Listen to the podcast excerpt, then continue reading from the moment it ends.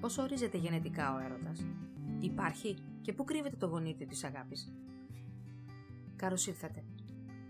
Είμαι η Γλυκερία Σαμολαδά και είμαι σύμβουλος γενετικής.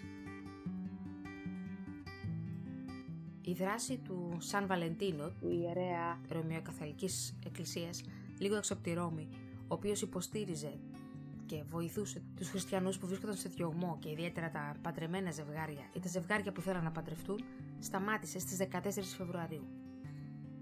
Από τότε, το όνομά του ταυτίστηκε με τον έρωτα και την αγάπη. Τώρα που διαβάσαμε το γενετικό μας υλικό, ψάχνουμε και εκεί στοιχεία και κώδικα και την αγάπη και τον έρωτα. Υπάρχει το γονίδιο της αγάπης.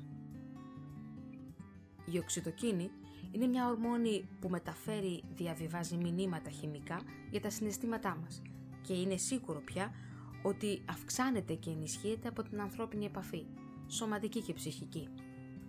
Οι ενδοκρινολόγοι, οι νευρολόγοι τη χαρακτηρίζουν ορμόνη της αγάπης.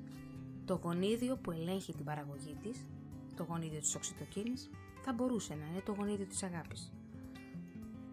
Επιστήμονες στο Πανεπιστήμιο της Τζόρτζια στην Αμερική με επικεφαλή το Dr. Brian Haas κάναν μια μελέτη σε 120 διαφορετικούς ανθρώπους και είδαν ότι αλλαγές όχι στην κωδικοποίηση αλλά στη λειτουργία του γονιδίου και στη ρύθμισή του μπορούν να έχουν σημαντικά αποτελέσματα.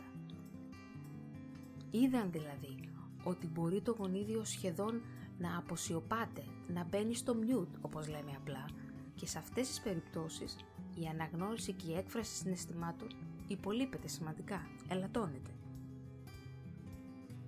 Άλλοι επιστήμονες στο Πανεπιστήμιο Μαγκίλ εντόπισαν ένα άλλο γονίδιο, το CD38, το οποίο επηρεάζει και ρυθμίζει και ελέγχει την παραγωγή της οξυτοκίνης.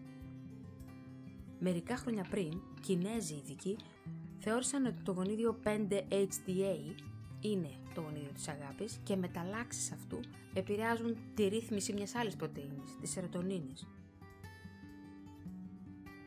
Η γενετική εξίσωση του έρωτα όμως και της αγάπης παραμένει ακόμα άλυτη. Πάντως, η εξελικτική ιστορία του είδους μας δείχνει ότι δεν υπάρχει ανθρώπινος πληθυσμός στον οποίο να λείπει η έκφραση της αγάπης και της συμπόνιας. Μοιάζει απλά δηλαδή η αγάπη να είναι χαρακτηριστικό του είδους μας, ίσως και το χαρακτηριστικό μας.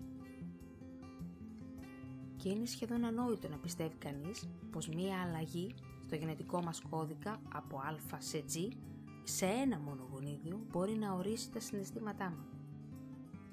Και όλες οι παρατηρήσεις, οι ενδείξεις, οι μεταλλάξεις, οι τροποποιήσεις, οι μεθυλιώσεις, οι γενετικοί τόποι που θα εντοπίσουμε στη συνέχεια είναι σίγουρο πως δεν θα αποκαλύψουν που κρύβεται το γονίδιο της αγάπης, αλλά θα επιβεβαιώσουν πως υπάρχει η κωδικοποίησή της. Και ο έρωτας; Ο έρωτας όνομα ουσιαστικό, πολύ ουσιαστικό, ενικού αριθμού, γένους ούτε θηλυκού ούτε αρσενικού, γένους ανυπεράσπιστου, γράφει και η Μουλά. Γενετικά δεν κωδικοποιείται, μόνο αποκωδικοποιεί μέχρι διάλυσης τις ζωές μας. Ζήστε το.